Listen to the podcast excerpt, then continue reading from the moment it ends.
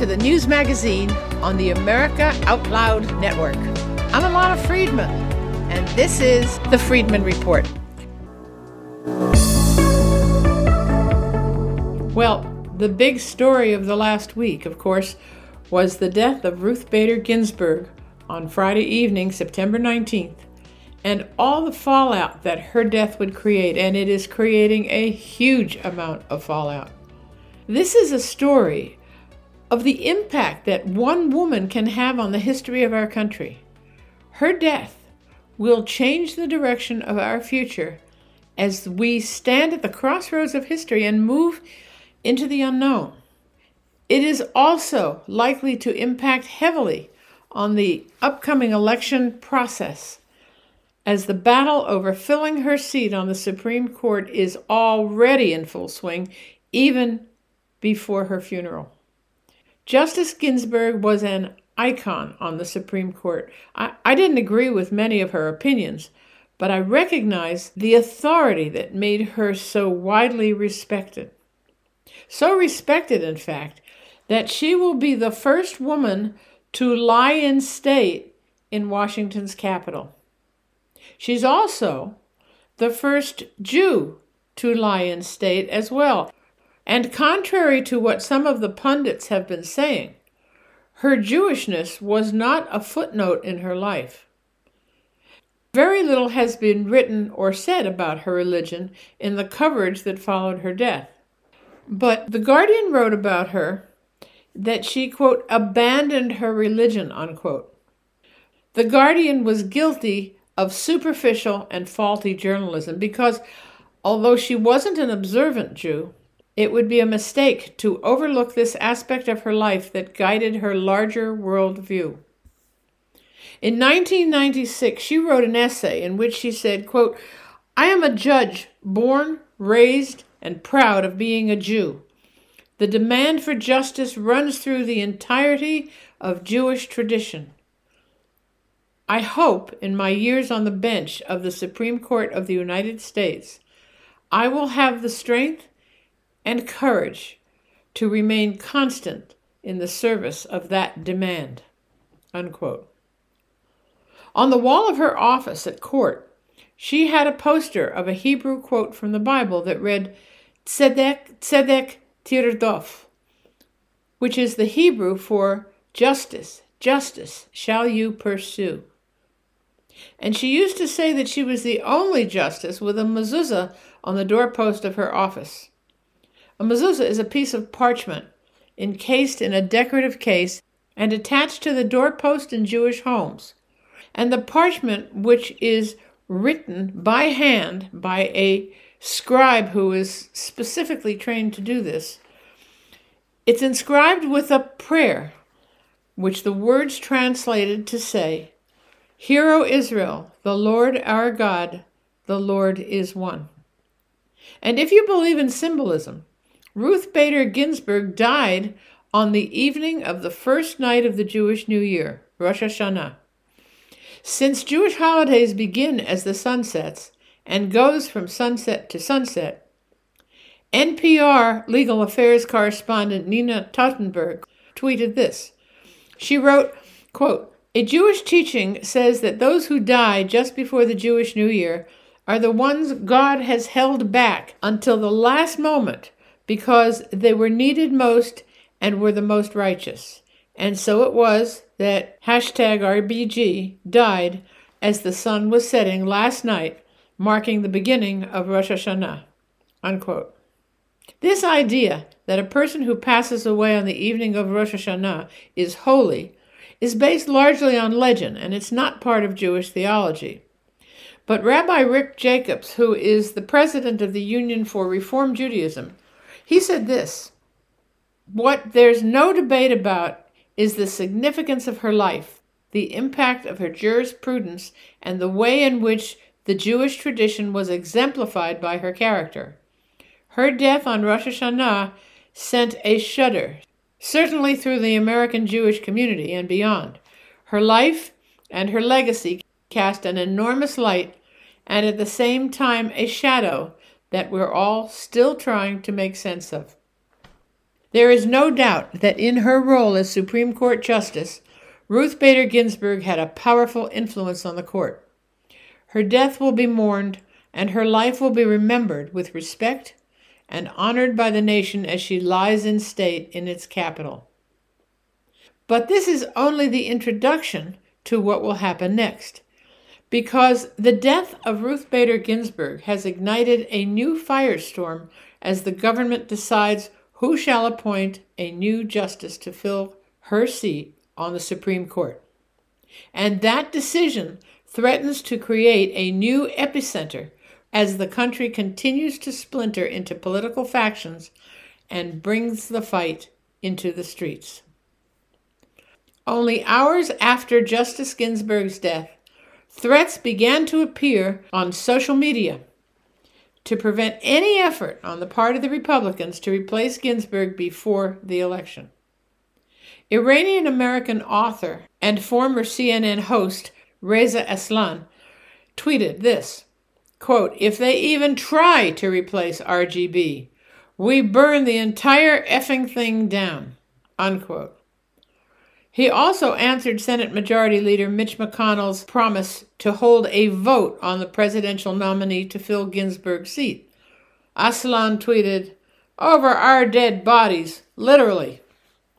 And Emmett McFarland, a Canadian professor, put his two cents in when he tweeted, quote, Burn Congress down before letting Trump try to appoint anyone to SCOTUS, unquote.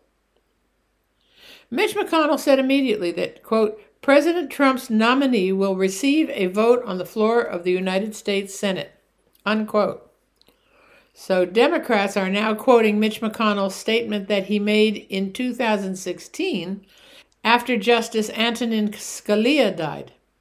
McConnell said then, quote, the American people should have a voice in the selection of their Supreme Court justice Therefore, this vacancy should not be filled until we have a new president. Unquote.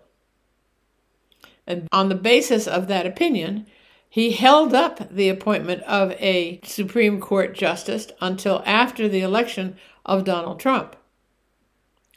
But the Democrats are ignoring what Justice Ginsburg said at more or less the same time. She said, quote, the president is elected for four years, not three years. So the power he has in year three continues into year four. There's nothing in the Constitution that says the president stops being the president in his last year. That's what Ginsburg told the New York Times in 2016. She told the senators to do their job and consider President Obama's court nominee, Merrick Garland. But before her death, RBG is reported to have told her granddaughter this quote, My most fervent wish is that I will not be replaced until a new president is installed. Unquote. Well, that's a report, and we can take it at face value. But even if it is true, and we may never know for sure, it has no bearing on the situation at hand today. It is, as she said four years ago, the president whose job it is to make that decision, and the president has made it. So let's look at that decision and the constitutional law that supports it. The Constitution is very clear on this point. It says this quote, He, meaning the President, shall have power by and with the advice and consent of the Senate to make treaties provided two thirds of the senators present concur, and he shall nominate, and by and with the advice and consent of the Senate, shall appoint ambassadors, other ministers and consuls, judges of the Supreme Court, and all other officers of the United States. Unquote. Judges of the Supreme Court. There's no qualification regarding any conditions that preclude that obligation. No timetables, no restrictions. So, in saying that he will appoint a person to fill Justice Ginsburg's seat on the court, President Trump is simply doing his job as it is described in the Constitution of the United States, Article 2, Section 2. It's very clear, it's unequivocal. What the Democrats and the others on the left are demanding is clearly beyond the scope of what they are entitled to demand. The decision is up to the discretion of the president. So now, since they have no constitutional argument to keep him from nominating a candidate for the vacant seat on the court, they are threatening to impeach him again and to burn down whatever is handy to show their anger. Speaker Nancy Pelosi says that she has, quote, arrows in her quiver, whatever that means. If I guess correctly, she's talking about a plan filled with dirty tricks to destabilize the president and his campaign for reelection, and, if he wins the election, to challenge the results indefinitely. There seems to be no end to the ways in which the Democrats are willing to disrupt the lives of Americans by sabotaging the process of governance in any way possible. And they seem to have no concern about the impact that their nasty games will have on the American people. They are already stalled in a second release package because the Democrats in Congress will not allow it to pass. It didn't contain enough money for their favorite causes. So they will penalize the American people for their own intransigence. In the meantime, it is the American people, the ones who elected our officials in Washington and whom our elected officials in Washington swore to represent, who are continuing to suffer from the effects of the China virus and the lockdowns, and they are left, because of the Democrats, with no relief. Let me put it simply the Democrats have failed to represent the interests of the American people. They have failed to protect them in the cities where they are mayors and in the states where they are governors. In New York, for example, they have failed to protect their most vulnerable from the virus, and they let criminals run free in the streets. In Washington and Oregon, they have let rioters run loose, looting and burning the cities, destroying the lives of the peoples whose shops and homes they have burned to the ground. And in California, they have refused to take responsibility for managing the forests, which are now burning out of control and destroying thousands of homes, killing millions of wild birds and animals for whom the forest is supposed to be a refuge. All this in order to placate the naive nature lovers who think that leaving the forest to Mother Nature is a good idea. They seem to have forgotten that Mother Nature's way of cleaning the forest is to burn it on a regular basis. And in Missouri, where the Attorney General has brought charges against a couple for holding legally owned firearms to protect their property from a Black Lives Matter mob. And now the Democrats are talking about trying to impeach the president again if he dares to nominate a judge to replace Ruth Bader Ginsburg on the Supreme Court. And their supporters are threatening to burn down the Congress and the cities and anything else they can find. And they want to bring new riots to our streets. The Democrats have failed to put forward the Democrats have failed to stop any of this. They have even failed to put forward a credible candidate for president. And they are instead promoting a failing old man who was a professional politician instead of a statesman, who does not seem capable of completing a sentence, no less a four year term in the Oval Office. And the ticket has already become the Harris Biden ticket. In short, folks, we are facing the election of a lifetime. On the one hand, the incumbent has accomplished more in his three and a half years in office than any other president in U.S. history in restoring the economy, in creating millions of new jobs, in creating new trade agreements that help America instead of hurting us, in deregulating the quagmire of crippling regulations that were strangling small business, and so much more. On the other hand, his opponent is a man who seems to be clearly suffering from some kind of cognitive issues, and whose second is an ambitious woman who apparently thinks that she is the head of the ticket. She's the one who coined the term the Harris Biden administration. She appears to be looking forward to being the first woman president when he is no longer able to function in that role. And so, in order to put their thumb on the scale for a win in November, the Democrats are sending out tens of millions of mail in ballots to harvest millions of votes from people who otherwise would not be either able or willing to vote, but who will most likely mail in their ballots and vote for the Democrats. They are targeting poor immigrant families, illegal immigrants, dead people, even pets, to fill their need for an election win. And the ballot counting is likely to last for weeks, if not months, because of all these mail in ballots that have to be counted. The wanton corruption in the Democrat Party is so rampant and so ugly that it's difficult for me to wrap my head around it. How is it even possible? But it can't be dismissed because the future of our children and their children and theirs depend on it. Their agenda is transparent, and it may very well make all the difference in this coming election. While Joe Biden is holding a few small campaign events once or twice a week, the president is holding campaigns events almost every day, and his following is huge. Thousands of people show up at every event. We will not be mailing in our ballots. We will be going to the polls and casting our votes in person. We want our votes to be legitimate and we want them to count. So here we are, my friends at another major crossroads, and the riots we have seen in the streets of our cities up to now may only be a prelude to something much bigger. The chaos is far from over.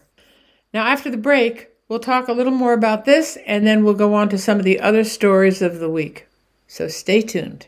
What if a new treatment backed by 17,000 scientific articles was proven to extend our lifespan, protect against terrible diseases like cancer, heart disease, and dementia, make us more attractive and thinner, feel calmer and happier, and boost energy levels, memory, and performance? What would you pay for even the smallest dose of this treatment? Well, the good news is you don't have to pay anything because these are just some of the benefits of a full night of quality sleep. If you're one of the millions of Americans who need better quality sleep, the time to change is now. Until now, most sleep aids haven't worked, but a new, easy to swallow sleep gel, invented by the leading nutrition company, Healthy Cell, is designed to support all four stages of human sleep to help you fall asleep, stay asleep, sleep deep, and wake up refreshed. It's called REM Sleep. To get a free two-night supply of REM sleep, visit healthycell.com slash sleep. That's healthy, C-E-L-L dot com slash sleep.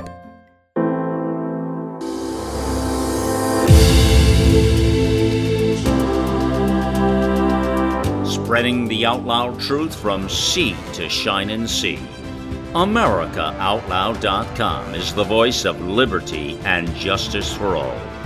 The goal is to deliver a message of truth, inspiration, and hope to the world, to unite people from all backgrounds and beliefs in an effort to advance humanity. We are the vision of the voices. Welcome to the new era in communications America Out Loud Talk Radio.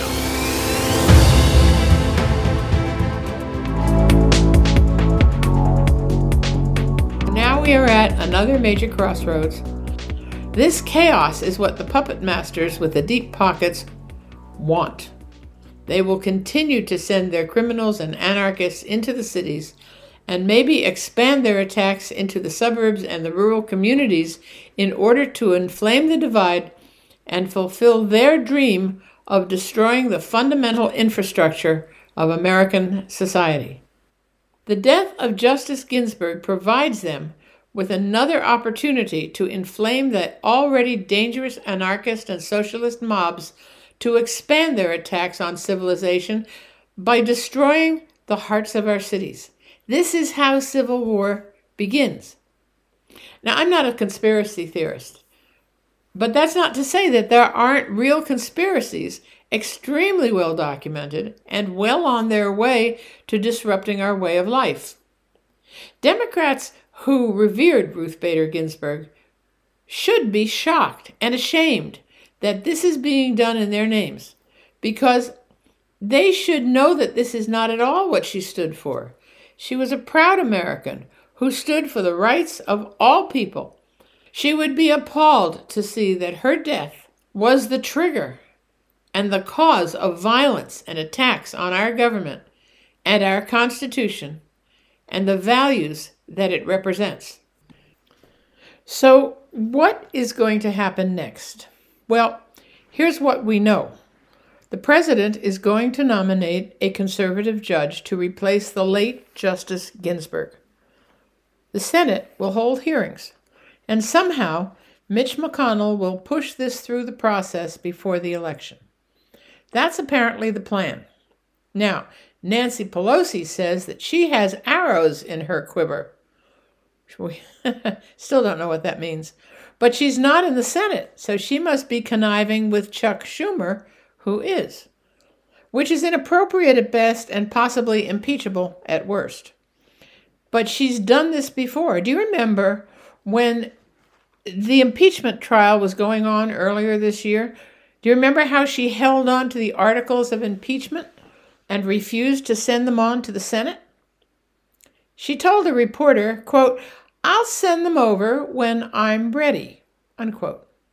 And she later explained that she held up the articles in order to give Senate Minority Leader Chuck Schumer to give him time to build pressure on Mitch McConnell's. They wanted to include witness testimony as a part of the impeachment process. But remember, this was after weeks of House interviews with a long line of witnesses. Some of these were in secret, and some of these were open. But there was a long list of people who actually were interviewed. So Nancy Pelosi and Chuck Schumer wanting to have more witnesses just didn't make a whole lot of sense, but it would prolong the process, which is probably what they were aiming at. Anyway, now Pelosi says she won't rule out impeachment proceedings in order to block a Trump Supreme Court nominee from replacing the late Ruth Bader Ginsburg. Ruth Bader Ginsburg. There is no honor among thieves, they say. Well, not much in Congress either, it seems. They will do anything, whatever it takes, to achieve their goals, which in this case, and most cases, I think, is to consolidate their power, their positions, and their wealth. Notice, by the way, when they say they are withholding care payments to Americans suffering from the effect of lockdowns that keep them from going to work, Pelosi and Schumer still get their salaries. They don't take pay cuts to help those Americans who lost their jobs. They still take their vacations, and I think if it weren't for the China virus that keeps them from traveling, they would no doubt be taking their junkets overseas as well. Anyway, now that the elections are getting closer, and the polls notwithstanding, Trump seems to be attracting a huge following. The Democrats are panicking and pulling out all the stops. Since the death of Ruth Bader Ginsburg, Donations have been pouring into the Democrat coffers, which are being filled by the rich and famous, and there is real concern that the Democrats will carpet bomb the election with anonymous cash, what they call dark money. They already did this in 2018 with far less money than they have now. The Capital Research Center has pulled back the curtain on the sources of this money and it seems it has been going on for years, right under the noses of our great friends in Washington, D.C., without even a murmur. During the 2018 midterms, one of these groups, the 1630 Fund, which is the lobbying arm of a firm called Arabella Advisors, that's a low profile consulting firm that acts as a gatekeeper for these secret funders. This 1630 fund pumped $141 million into Democrat campaigns in 2018. According to the Capital Research Center, two mysterious contributions of $51.7 million and $26.7 million were funneled into the 1630 fund. And that fund is part of a larger dark money network, and nobody knows where the money came from. That was in 2018. But the same thing is happening this year in the 2020 campaign, and it's all being pushed into Democrat races all around the country. This is all part of the Democrat resistance, and my guess is that a lot of it is illegal. Kimberly Strassel, who is a columnist for the Wall Street Journal, wrote that dark money is primarily on the Democrat side. She wrote this quote, Just one of these recent pop up groups is Demand Justice, a project of Arabella's 1630 Fund. The outfit got rolling in early 2018 with the express purpose of combating Republican judicial nominees, and it was a major player in the drive by hit on Justice Brett Kavanaugh. Almost nothing is known about Demand Justice beyond that it is run by former Hillary Clinton campaign spokesman Brian Fallon. Unquote. Are you surprised at the level of corruption on the Democrat side? For sure, the Republicans aren't pure and holy, not even close. But they have nothing compared to what the Democrats have built to buy elections, political power, and personal wealth. Isn't it interesting, by the way, that some of the people, like Nancy Pelosi, for example, and celebrities like Don Lemon, are supporting the socialist candidates as well as the rioters and the anarchists. Don Lemon recently said, We're going to have to blow up the entire system, unquote, because the president wants to replace Ruth Bader Ginsburg on the Supreme Court. We talked about that before. It's his job. In the meantime, the Democrats are blocking the Republicans' effort to provide support for the American people, and they are supporting the radical socialist agenda of the Democrats. Now, before I go any further, let me give you a definition of socialism. Here it is an economic and political theory that advocates collective or governmental ownership and administration of the means of production and the distribution of goods. Unquote. So that's it. The government owns and controls all the means of production and distribution. No more free market, no more private ownership, no more personal responsibility, no more following your dreams. Socialism. Remember those long lines of people in the old Soviet Union waiting for hours for an allotment of toilet paper? Or the formerly middle class people in Venezuela now finding their food in the garbage? These hypocrites in Washington and on television and in Hollywood, they are themselves wealthy, and somehow they must see themselves immune from the poison of socialism that will bring the rest of the country down.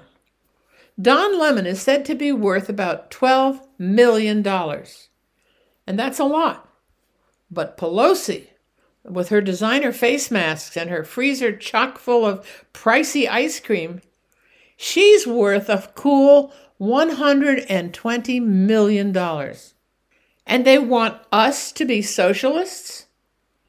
America is facing the worst crisis since just before the Civil War, my friends. And by the way, did you know, speaking of the Civil War, that the president who came closest to having Donald Trump's experiences at the hands of political opponents and a hateful press was none other than Abraham Lincoln? Lincoln won the election in a four way race. He only got 40% of the vote. Election day was November 6, 1860, but he wasn't inaugurated until March 4, 1861. In the course of his four years as president, which ended in his assassination, Lincoln managed to accomplish a great deal. Lincoln led the nation through the Civil War and weathered America's greatest moral, constitutional, and political crisis. He was successful in preserving the Union he abolished slavery. he modernized the U.S. economy and he strengthened the federal government. But he was hated by many, and it is said that his desk and his wastebasket were overflowing onto the floor with poison pen letters from the press and from private citizens. His trip to Washington for his inauguration was a whistle stop trip. Not that long ago, candidates would get on a train and they would greet people from a little porch on the back car of the train. Train would stop, he would come out and greet the people and make a speech. Well, Lincoln's whistle stop trip started in Springfield, Illinois, and went through Indiana, Ohio, Pennsylvania, New York, and back to Pennsylvania. But then he was warned of an assassination plot in Baltimore, and his security insisted that he travel the rest of the way in secret. His security, by the way, was provided by Allan Pinkerton, who was the founder of the Pinkerton National Detective Agency. That was well known in the day and known internationally, in fact. Pinkerton managed Lincoln's security for the entire journey. He traveled through the night and arrived in Washington without fanfare. After that, Lincoln was mocked because of his secret entrance to Washington the newspapers and the general public decided that they had elected a weak president who was afraid to travel to Washington, and boy, did they let him know it. The similarities between Lincoln and Trump are interesting. Both were unpopular with a large portion of the population and with the press. Both assumed the presidency at a time of great national division. Both entered the White House when the country was threatening a civil war. And both presidents faced a hostile press. Once, at a White House social event, one of the guests complained to Lincoln that the press was, quote, unreliable, unquote. The president disagreed. He said that the press was very reliable. First they lie, and then they re-lie. Fake news, even back then.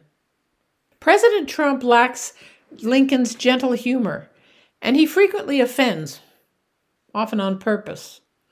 Many people are quite put off by his style and his off the cuff tweets, and there are so many of them. I get that. But when one takes into account his accomplishments as president, and there is a list as long as my arm, it is difficult, at least for me, not to remember the old phrase that I grew up with it's not what you say in life, it's what you do that defines you. And President Trump is defined by what he has accomplished over the last nearly four years in office. Today, we are living in dangerous times. If you live in a city like New York or Baltimore or Portland, life is probably a little more difficult and sinister than it used to be. Crime is up, and some of the police are gone. In some places that used to be safe, it is no longer safe to walk alone or at all. And the fear of the China virus is more than a little daunting. And anxiety over the coming election is growing, no matter which side you're on. The divide between the right and the left has become violent. Weather underground terrorist Bill Ayers, who was quoted in the New York Times on 9/11 saying, quote, "I don't regret setting bombs. I feel like we didn't do enough." Unquote. This week he said something else. He said, quote, Am I the only one, or do you feel eerily like we're living in Kansas, 1859, and that tensions are boiling over? But only years later will people say, Yes, the Civil War began there and then. Unquote. Ayers was referring to a period when Kansas and Nebraska were being settled as new states under the principle of popular sovereignty. That meant the residents could determine whether the area would become a free state or a slave state. It's disgusting when you think about that choice in 21st century terms. But that's how it was back then. People on both sides of the argument flooded into Kansas to try to influence the outcome.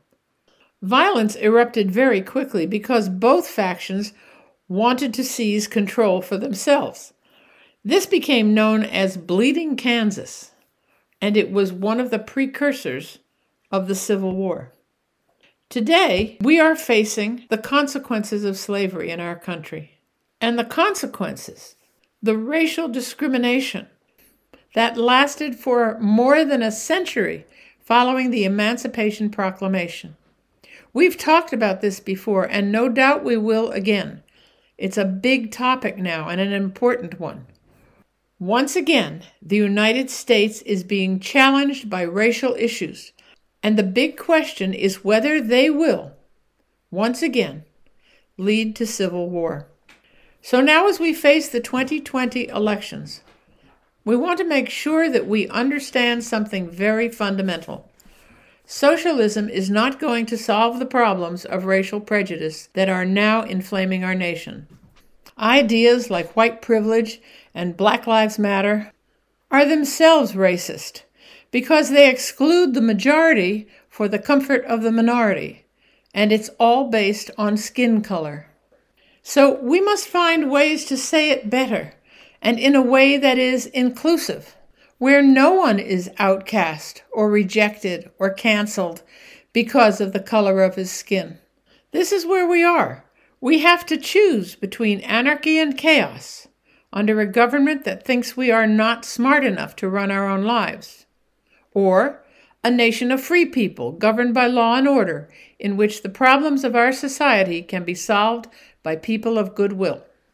Now, after the break, I'm going to change course and talk about something entirely different, so stay tuned.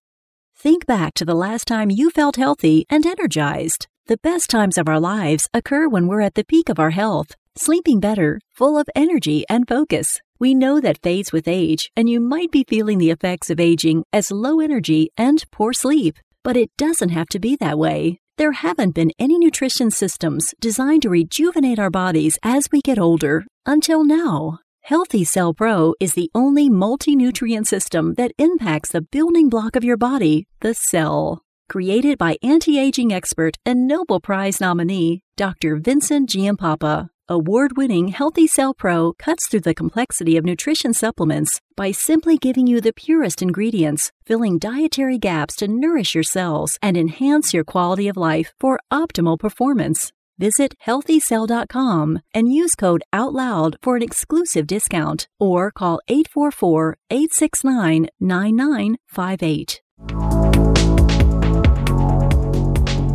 On Tuesday evening, Congress passed a temporary funding bill in order to keep the government open until December 11th. This will carry the government through the election and the aftermath, which may be very stormy indeed. It's only a temporary stopgap bill, but it will tide the government over through some possibly difficult days. They called it a bipartisan effort. The vote was 359 to 57. I guess most of the members of Congress really didn't want to have to explain to their constituents just how they would justify another government shutdown. So, what were the problems that resulted from those no votes? Not really much. There were 56 Republicans who voted no and one Democrat. Oh well. The vast majority voted for it, and it, of course, passed. Well, as usual, there was a lot of fighting and bickering behind the scenes. They were fighting over add ons that were proposed but were unacceptable to one side or another. The Democrats, for example, objected to the farm aid funding. They said it played political favorites by giving what they called bailout money to farmers and cattle ranchers. Interesting, isn't it, that although the Democrats love to eat, they don't want to help the people who raise the food. And this year has been a nightmare for farmers in the heartland who provide so much of the food for the rest of the country. The combination of droughts, floods, tornadoes, and a massive and totally unexpected derecho, which is what they call an inland hurricane, all hit the farmers this year. The derecho alone destroyed an estimated one third of the corn crop in Iowa, which is the major corn producer in the country. The farmers and ranchers work on a very small margin, and in a year like this, the damage was extensive. The one thing you may not know over the last few years, when floods and droughts stripped Midwest farmers of their livelihood, suicides among farmers was at an all time high. So, in short, the farmers who supply our food they sometimes need the help of government subsidies to keep their farms and ranches going. To deprive them of government support is likely to result, you know what? In growing shortages and high prices for staples like milk and pork and beef and chicken and corn and eggs and all the food that we consider necessary for our sustenance. But in the end, Nancy Pelosi restored the farm aid that the administration was insisting on. Another item that was in contention was a higher food benefit that would go to families whose children can't go to school now because the schools are closed due to the China virus. And the subsidy will provide free or reduced price lunches. The money will also extend funding for programs that were set to lapse, like the Highway and Transit Program, or federal flood insurance, and health programs, and so forth. And by the way, it also funds the transition to the new administration if Joe Biden wins the election. Nothing like covering all the bases. It's clear nobody wanted a government shutdown in this election year. It's already so complicated, but a shutdown would really be a bad move for members of either party. The American people would find it completely unacceptable and would blame one party or another, or both. There would be no winners in that scenario. So at least we can move on now, knowing that our government will be open for another two and a half months.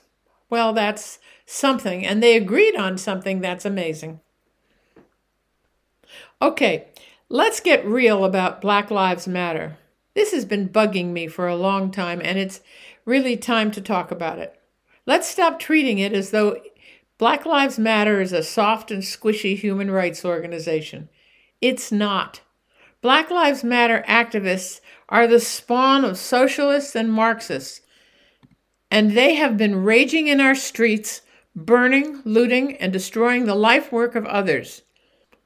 They are managed by wealthy men and women in plush offices pulling the strings of their puppets in order to change the course of history and take the affairs of countries out of the hands of the people. And tell me, why haven't the Democrats come out and said unequivocally that these riots must stop? They didn't. In fact, they did just the opposite. They supported them. So let's talk about Black Lives Matter for a minute. This organization was founded after the killing of Trayvon Martin and it burst into the public eye when they descended on Ferguson, Missouri, in the middle of the riots that erupted after the death of Michael Brown. The co founders of Black Lives Matter are avowed Marxists. The national organization is financially supported through a leftist group. Its founders, Alicia Garza, Patrisse Khan-Cullors, and Opal Tometi, have been described as, quote, three radical black organizers, unquote. The women espouse Marxism and openly push radical identity politics. In a 215 video of an interview with Jared Ball of the Real News Network, Patrisse Khan-Cullors said this quote, The first thing I think is that we actually do have an ideological frame. Myself and Alicia, in particular, are trained organizers. We are trained Marxists. Unquote. She was referring to Alicia Garza, another one of the three founders of Black Lives Matter. Cullors herself was a protege of Eric Mann, who was formerly allied with the Weather Underground, a group identified by the FBI as a domestic terror organization. I mentioned it earlier. Now, when someone tells you that she is a trained Marxist, you'd better believe her. So the question is this if these women who founded Black Lives Matter are Marxists, what does that make the men and women who follow them? Are they all Marxists? Well, the answer is probably not. Many of them are really naive young people who want to do something good, who believe that argument that black people have been marginalized for a long time and that it's time to set the record straight by doing the right thing. But if doing the right thing is but if doing the right thing means marginalizing another group, then what have they accomplished? And that is exactly what's happening here. And there's more. These naive young people are not the only ones out there on the streets. They are marching and holding candles and singing and shouting slogans. But there's another group, and these guys are paid agitators, anarchists, and Marxists who are flown in or bussed in from other cities and from out of state, and they mingle in with the Black Lives Matter protesters. There's a difference, you see, between protesters and rioters. The naive ones, the young people who really believe in what they're doing, they're the protesters and they don't generally engage in violence.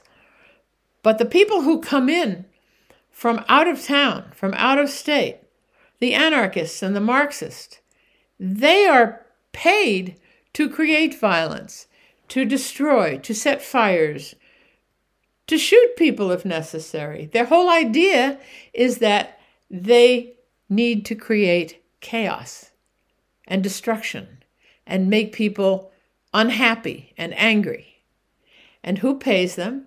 We've talked about this a number of times before. They're paid by fat cats with deep pockets who hide behind a network of not for profit organizations. We've seen the result of their work in Portland and Milwaukee and Seattle and Chicago and New York City. Do you remember the riots in New York City way back in June, early June, June 3rd? Hordes of young men descended on the city and they went to the upscale neighborhoods and stores. Soho, the first night, and then Herald Square, the second night, where they invaded Macy's flagship store.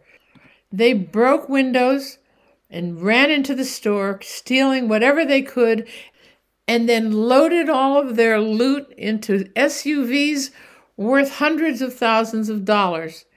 This is crazy. They couldn't afford vehicles like that. Do you think that any of these young hooligans and criminals could do that, could pay for something like that? Not a chance. They were paid and their vehicles were supplied. And then there was a raid in San Francisco on an upscale car dealer. A whole army of young criminals descended on this dealership and they stole, are you ready for this? 70 upscale cars from this lot. 7 0. This was a well organized heist. This was no spontaneous event. It would have made any self respecting car thief proud and deeply impressed. The point is that these operations are planned, they're paid for, and they're executed according to instructions. And so are the riots, where the rioters loot and burn. I told you that I'm not a conspiracy theory. I'm not. These operations are planned. The participants receive some training or at least instructions, and then they are set loose on the target neighborhood. This is no joke. This is the beginning of a revolution, and it's coming to a neighborhood near you, if it hasn't gotten there already by now. It's not over, not by a long shot. In fact, the threats about what is coming next are really bombarding social media. Don Lemon talked about destroying the whole system.